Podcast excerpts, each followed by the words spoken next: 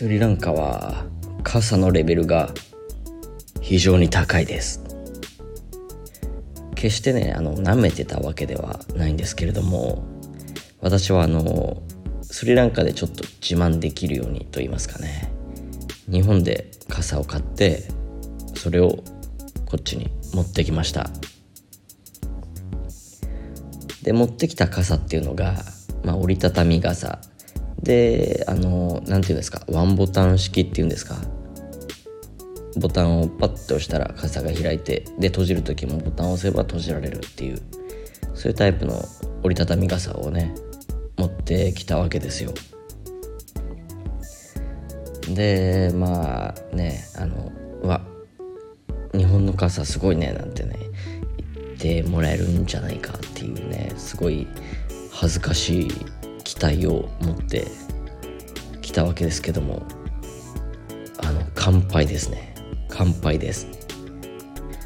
やっぱりですね、このスリランカという国は雨が非常に多い国ですから、傘のレベルがね高いんですよ。もう冒頭で申しました通り、もうあのワンタッチ式の折りたたみ傘なんてもう全然当然で、でなおかつ結構骨も強いタイプのものが多くて、で日本で買うよりずっと安い、はるかに安い。完敗ですね、本当に。あのこんなん持ってくるんじゃなかったって思いましたね。まあもちろん持ってきて損があったかというとね、まあそれはそのスリランカに入国した瞬間に雨が降ってたら大変なんで、もちろん持ってて持って行った方がいいとは思うんですが、うん、こっちで長いこと暮らすんだったらこっちで買っちゃった方がずっといいなっていうのは感じましたね。やっぱり本当に雨が多くて、で今しがつになりましたね。しがつから私のいるエリア、あのー、スリランカの東側の方はですね雨季に入りまして、もう一日中雨が降ったりするなんてこともあるらしいんですよ。まだ私はそこまでの雨に合ってないんですが、幸いと言いますか、早いとこねスリランカで傘にさんこ調達して、もうあのありとあやるもうありとあらゆるカバンに入れて、職場にも一つ置いて家にも一つ置いて、もうあそれじゃさんこじゃ済まねえかまあとにかくあのいっぱい買っちゃおうかなと思っております。で雨季に入るとですね涼しいらしいんですよ。まあそんなに不思議なことではありませんが、まあ、日本だとね梅雨っていう時期がありまして、雨が多い時期ですね、ろくがつあたりの、まあ、そこあたりからどんどん日本は暑くなっていくんで、まあ、その感覚で言うとあの雨が降る時期だから涼しいねってなかなか考えないんですが、まあ、常夏の国と考えるとやっぱり雨が降ったら涼しくなるよねっていうのはまあ自然な考え方で、うん、でね、あのあんまりその雨季とかいまいち分かってないうちに髪をまた切りまして、さんかいめですね、スリランカ来てさんかいめの散髪に行ったわけですけれども、まあいつも通りですね、えー、今回あの実は違うところをね美容院を紹介していただいたんですけれども、どうやらですね、あの男の人を切る男の人を切るじゃないや男の人の髪を切る担当の人と女の人の髪を切る担当の人っていうのがもうなんかはっきり分かれているみたいで、であの予約とかしないで普通に行くことできるんですが、こっちはでも行った時にその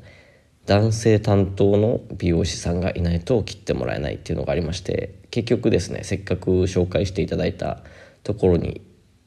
まあ行きはしましたが、そこで切ることはできず、めちゃくちゃ安いところで切りました。これでね、ここでですよ、あのー、新しい発見といいますか、まあ、気づきがありまして、それはですね、スリランカでは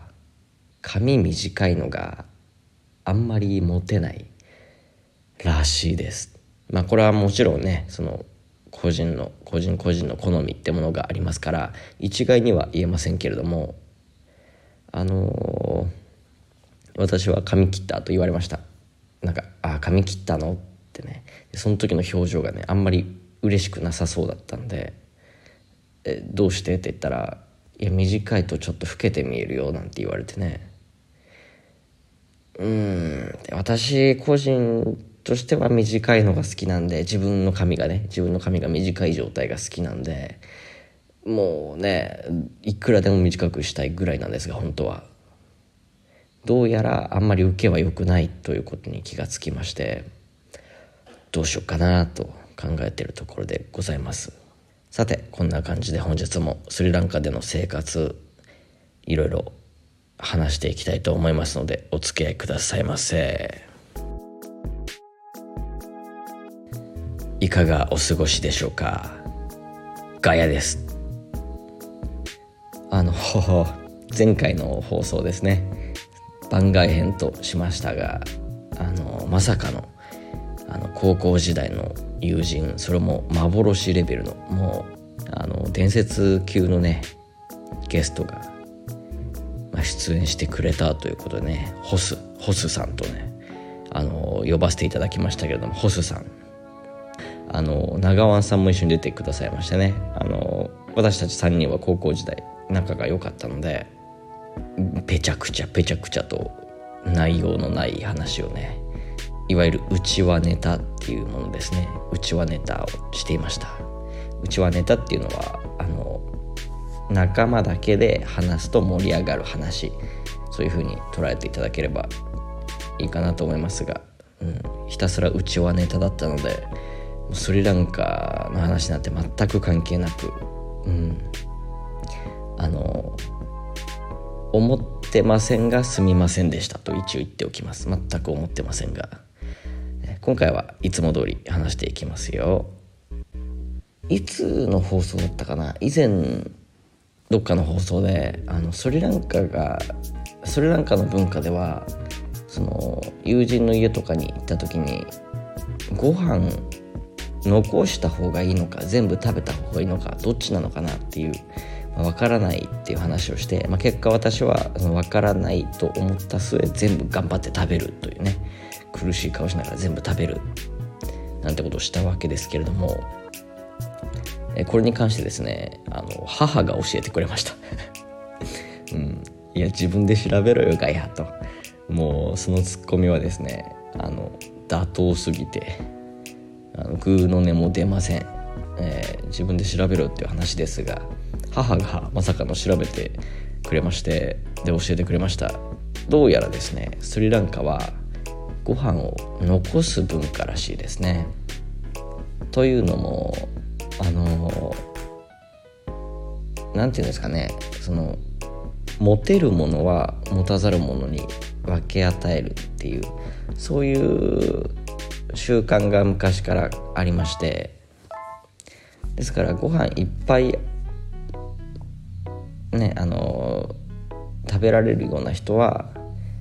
全部食べきらずに他に分け与えるみたいな、そういう考え方がちょっとあるようで、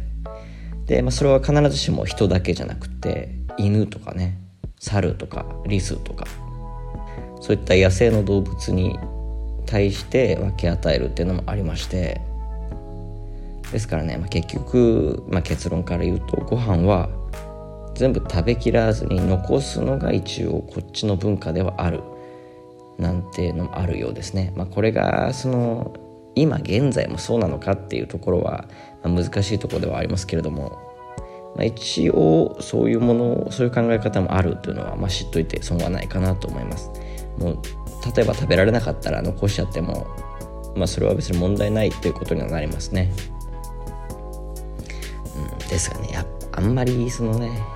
犬とかに人間のご飯与えるのは良くないですからね。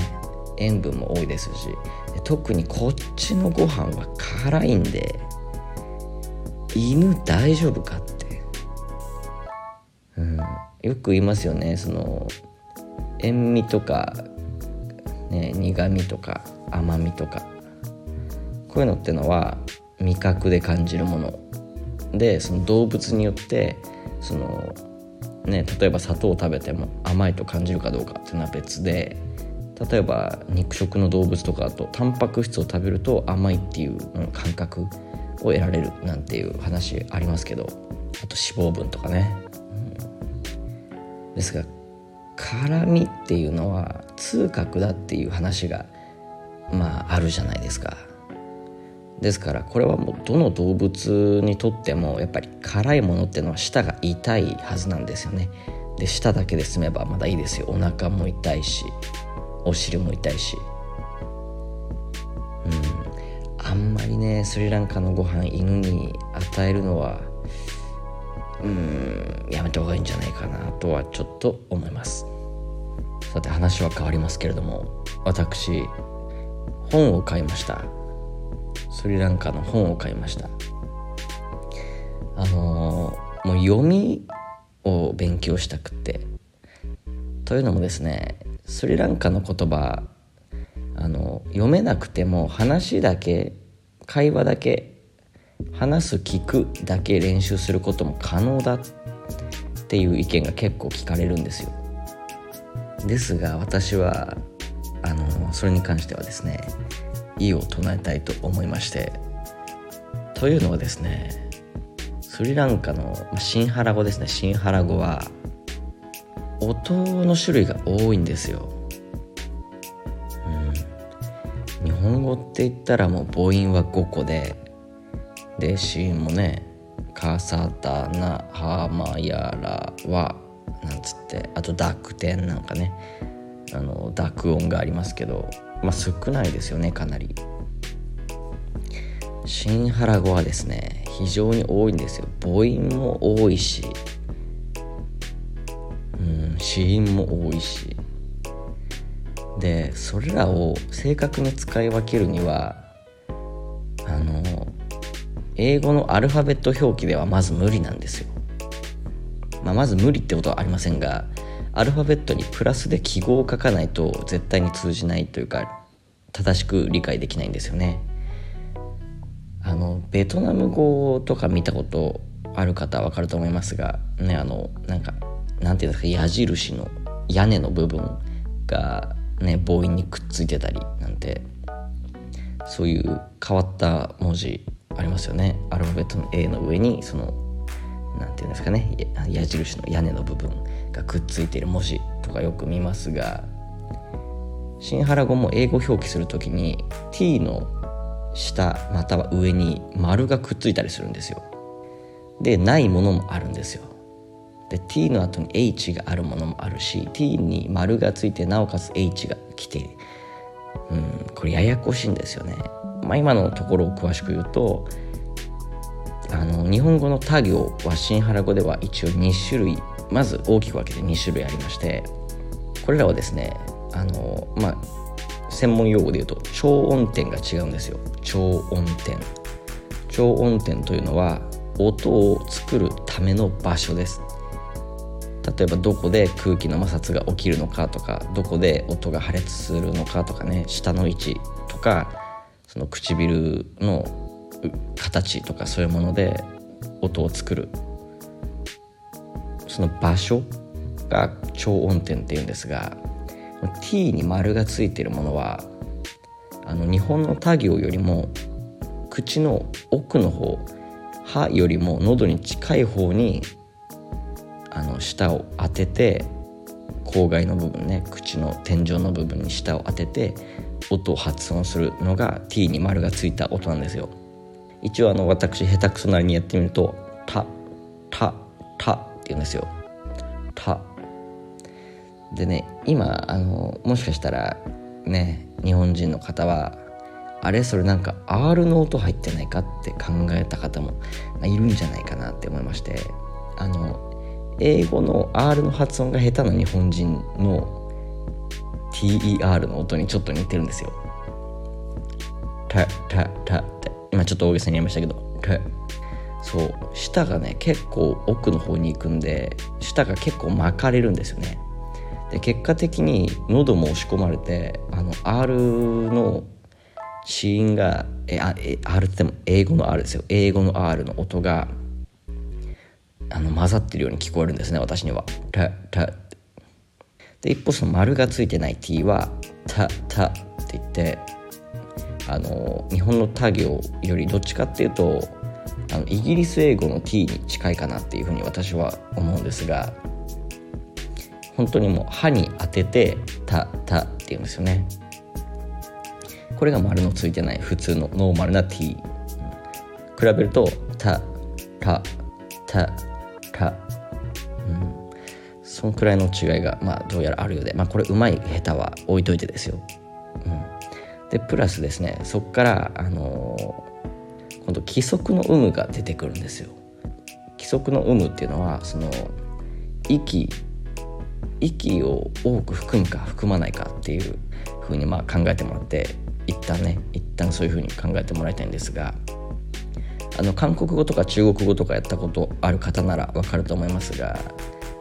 ね、あの息を多く吐くのを有気音って言ったりするんですよね。あの私インドネシア語を結構ねあの結構ねと言いますか少しの間真剣に勉強したことがありまして、そこで、ね、これはあの規則の有無じゃないんですが、あの H の音が最後に入るとふっていう風に入るんですよね。プルあ例えばあのナシゴレンとかインドネシアの料理ありますが、あれ正確にはナセゴレンなんですよ。ナセナセゴレン、まあ、今大げさにやってますよ。ナセゴレン、うん、このねの音を子音に混ぜるっていうことができるのが、まあ、中国語とか韓国語とか、まあ、ベトナム語とかもそうですしシンハラ語もそうなんですよね。ですからt に h がついて a だとしたら tha だとしたら英語のさとかじゃなくてたなんですよ。たたたたたっていう一応違いがあるはずなんですよ。私もこれはっきりあの耳で聞き分けがなかなか難しくてですね、あのまだあのうまくはないと思うんですが、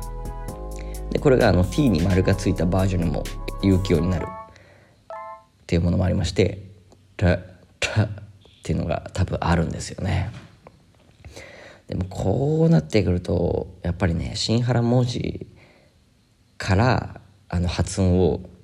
取っていった方が分かりやすいなって私は思ったんですよね。まあ、あの文字だけでは表せないその音の違いもあるらしいんで、それこそ今言ったあの規則の有無とかももしかしたら文字を見てもわからない部分があるかもしれませんが、うん、まあ、とにかくですねあの、まあ、特に母音とかですね母音の違いとかをアルファベットで表すのは難しいんで、あの新原文字をまずマスターしたいと思って本を買いました。で本を買うと言いましてもね、いきなりその日本人が読む日本の小説そういうレベルのものを新原語で買っちゃうと絶対無理ですよね。もちろんそれは多分面白いと思うんで読めるもんなら読みたいんですけれども、まあ無理っていうね部分はありますから、あのまずね本屋に行きましてこう言いました。子供向けの一番簡単な本をくださいって恥ずかしいですよね。にじゅうはっさいのにじゅうはっさいの男が日本人がスリランカの本屋に行って子供向けの本をくださいってね、うん、ちょっと恥ずかしがりながら言いましたが、まあ、店員さんがね案内してくれまして、もう何個も何個も本取ってこれどうこれどうこれどうって言って言ってくれるんですが、私はその中からですねさんさつの本を選びました。で、まあ、選んだ基準としましてはですね、あの本のタイトルとか見てもその難易度とかは全くわからないんで、あの興味のあるものを読もうっていうふうに思いまして選んだのが、あの表紙の絵に船が書いてあった本をさんさつ選びました。私あの船が実は好きなんでね、あの船が好きで海賊も好きっていう、もうなんかそれ合ってるみたいな関連の、ね、趣味ができてしまったぐらいなんですが、船が好きでしてでじゃあ船が出てくるような話読みたいなって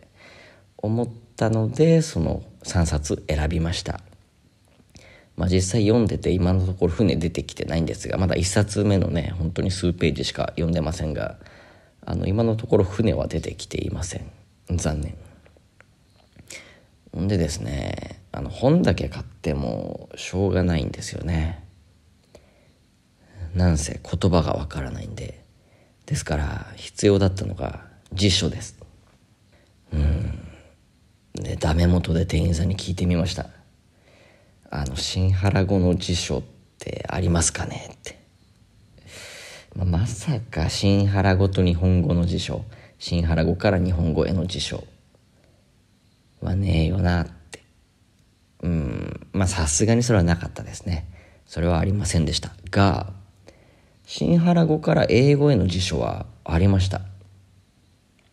あの、ねまあ、簡単な話、英語から新原語はあると思ったんですよ。これは絶対あるなって思いましたが、新原語から英語もちゃんとありまして、まあ、日本でもね英和辞典、和英辞典なんてねありますが、ちゃんと新原語から英語への辞書がありまして、それを買ったわけですよ。ただね、大変なことに気がつきまして、あの新原語、新原文字の順番がわからないんですよね、私。順番って何って話ですが、日本語だとあいうえおっていう母音ね、順番があって、で赤さたなはまやらわってあるんで、あいうえおかきくけこさしすせそたちすせとつってね、順番日本人は把握してますよね。でこれ外国人が日本語を学ぶ時もその順番っていうのは把握しているんですがね、私たち日本人も英語を勉強するときに エービーシーディーイーエフジーエイチアイジェーケー ってね順番を把握してますよね。ですから順番が分かるんで辞書を引くことが、まあ、容易にできるというわけですが、新原文字の順番がさっぱり分からないんですよ。辞書にも書いてないし。ですからもう本当にね一文字一文字探すのが大変で、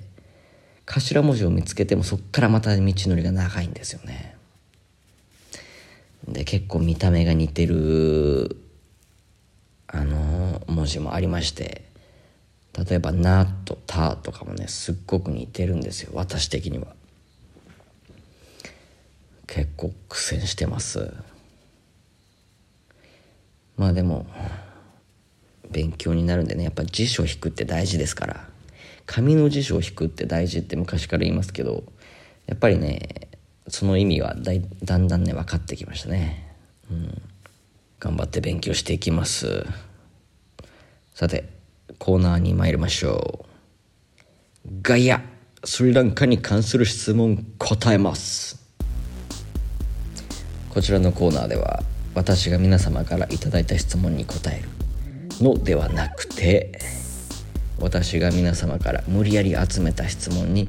おこがましくもお答えしていく、そういうコーナーでございます。早速参りましょう。本日の質問はこちら。日焼けしたかい？日焼けをしましたか？という質問ですね。うんこれはですね、あのつい最近までは全く日焼けしてませんでした。というのもですね、万全の対策をしていたんですよ。まあ、万全っていうほど万全じゃありませんね。万全ってほどではないんですが、あのー、外に出る時間っていうのをまず気をつけてて、というかその日が出る時間って基本的に私職場にいるんで、あんまりね日にやってることがないっていうのもありますが、それでもその日が出てる時間に外出るときはあのー。シャツの袖をね全部伸ばして、で頭にタオルをかぶって歩くんですよ。であのごめんなさい、スター・ウォーズファンにだけ伝わるように言いますが、私スター・ウォーズファンなんで伝わるように言いますと、エピソードスリーの闇落ちしたアナキン・スカイウォーカーぐらい深くタオルをかぶってますあのすっげえ深くフードかぶってるんですよね、あの闇落ちアナキンって。もうそんくらいの勢いでタオルかぶって日光が顔に来ないようにしています、いつも。まあ、そんなに日焼けしたくないのかって話なんですが、まあ、やっぱりですね、その暑い国っていうのは色が白い人がやっぱりモテたりするんですよね。逆にね、その寒い国とかだと頑張って日焼けしたり、あるいは日焼けしたように見えるクリームを塗ったりなんてありますが、もうね、どこもね、なんて言うんですか、ないものねだりと言いますか、まあそう言っちゃ悪いですけどね、あの私自身はあの別に日焼けはしてもいいんですが、あのまあモテるかモテないかだったらモテた方がいいよねっていう、うん、それは否定のしようがありませんね。ですからね、あの、まあ、頑張って、私別に日本人の中で白い方ではないと言いますか、黒、うん、白くはないですよね、私は。けどそのそれなんかでは私結構白い方になるんですよ。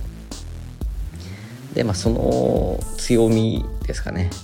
その強み、うん、はまあなんていうかキープしたいというのがありまして、頑張って日焼け対策をしてるっていう感じですね。ですがね、あの気がついたんですが、スリランカ人は男性女性関係なく日傘を差します、まあ、日傘って言っても日本人みたいにちゃんと ユーブイ 対策された日傘、日よけ用の傘っていうのを使ってるというよりかは、あの日が出てる時に雨傘を使うっていう、まあ、感じなんですが、その点やっぱ日本より進んでるなと、まあ、最初の話に重なりますけれども、やっぱり傘の文化は日本より進んでるなって思いますね。最近はね、日本もその男性が日傘を差すっていうのがだんだん普通にはなりつつありますが、やっぱりまだね、あの日傘は女性のものっていう、ちょっとね、いわば性差別的なものがありますが、スリランカにはね、そういうものはないようで、男性でも普通に日傘さしてる人はいます、まあ、もちろんささないさしたくないっていう人も中にはいるんで、もちろんそれはね、あの一概には言えない部分ではありますが、うん、でちょっと戻りますが、そのちょっと前までは日焼けしてなかったって言いましたよね。これですね、今左腕だけ焼けてるんですよ。何事っていうね。あのでもね、私日本ではあの車運転する時に右腕だけ焼けるっていうのはよくありまして、まあ、これ別に私に限ったことじゃないですよね。あの日本は右ハンドルが多いんで、あの太陽が右から入ってきて右だけ焼けちゃうっていうね。どんだけその車のガラスが紫外線 ユーブイ をカットしたとしても、まあ、ひゃくパーセント じゃないんで、右腕だけちょっと黒くなるっていうのはありますよね。で、私はですね、スリランカであの自分のオフィスですね、オフィスで左から日が入ってくるんですよ、うん、でそれもありますし、あと先日またコロンボにちょっと行きまして、その時に初めてスリランカのバスに乗ったんですよ、まあ、この話もちゃんと話したいんですがいつか、えー、まあそのスリランカのバスで私は左側に座りまして、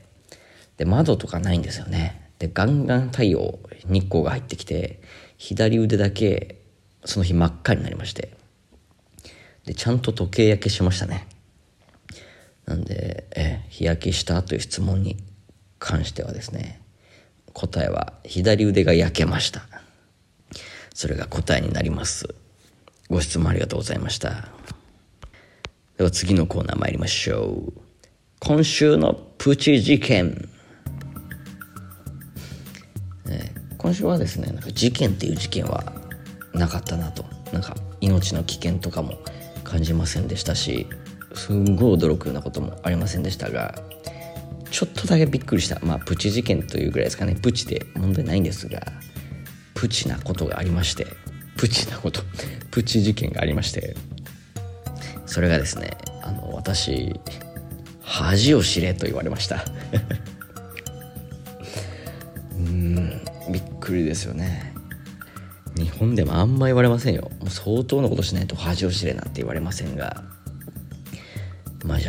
場面からね、いきさつから説明していきましょう。あの隣にいた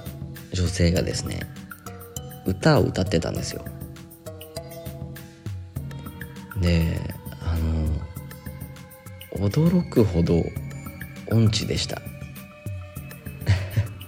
あの世界中の誰もが知ってるような、あの子供の頃から歌の授業とかでやるような誰でも知ってる歌を歌ってたんですが、本当になんかあの本当に音痴だったんですよ。音痴、歌が下手だったんです。で、私思わずちょっと笑っちゃったんですよね、下手すぎて。もちろんその可愛らしいっていうの意味も込みでの、まあ、バカにしてるって意味も多少ありつつの、あのちょっとした笑いが漏れたんですよ。そしたらですね、その女性が私にこう言いました。恥を知れで、まあ、この方はもちろん日本人じゃありませんし、日本語は話せません。で、えっと英語でしか会話ができないんですね、私と。私が新原語を話せないんでね。で、まあ、なんて言ったかというと、シェイモンニューって言ったんですよ。シェイモンニューって、恥を知れって、これ結構相当怒ってるフレーズですよね。いやいや、音痴だからちょっと笑っただけじゃんって。で、まあ、でもそんな気悪くしたなら申し訳ないなって思って、いやいやいや、ごめんごめんと、あの即座に謝ったわけですが、その相手の方の表情を見ると怒ってないんですよ、うん、なんかね、あの頬をあからめて恥ずかしそうにしてるんですよね。これもしかしてって思いまして、もう今ね、もう分かりましたね、何が起きたか。でも聞いてみたんですよ。え、今なんて言ったって。もうそこはね、あのギャグ込みで新原語で言いました。ムカデって言いました。ムカデと言ったらですね、あのいやいや、恥ずかしいって言ったのってそう、恥ずかしい I'm embarrassed っていうのをシェイモンニューって言ってきたんですよね、間違えて。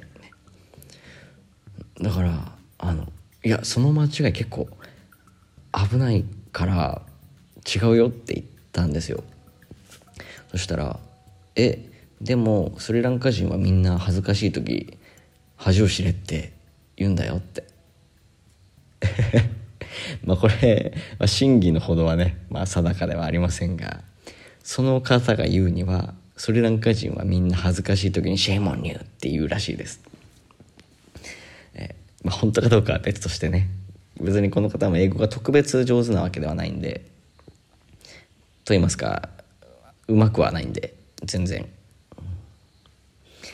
まあもしかしたらでもそういうことはあるかもしれないんで、もしあのスリランカに来る機会がありましたら、まあ行く機会がありましたら、あの恥を知れって言われてもびっくりしないでください。あ、この人恥ずかしがってるんだぐらいに思ってください。以上、今週のプチ事件でした。なんかあれ、いつの間にこんな長々と話したのか。今日はじゃあ最近覚えた新原語のコーナースキップします。すみません。というわけで、またまたこんなに長く話してきましたが、うん、やっぱり一人だとどうしてもこのテンションになりますね。あの別にこれテンション低いわけじゃなくてですね、あのどうしてこんなに声を抑えてるのかっていうと、あの声が反響しちゃうんですよ、部屋なんで。大きい声で話すと反響した声が入っちゃうのが嫌っていうので、あの小さい声で喋っているというわけでありまして、で、あの長尾さんが初めてゲストに来た時とか、あの前回のホスさんと長尾さんが来てくださったホスさんと長尾さんが来てくれた時はですね、結構大きい声で話してますが、あれっていうのはですね、あのイヤホンであの他のふたりと通話しながら話してるんで、自分の声量がもうわからないっていうね、バグっちゃってるっていうだけで、あの別に今特別テンションが低いとかではないので、あのご安心ください。一人で寂しがってこのテンションになってるとかではありません。毎日楽しく生きております。というわけで本日も私の独り言にお付き合いいただきありがとうございました。また来週おやすみなさい。ガヤでした。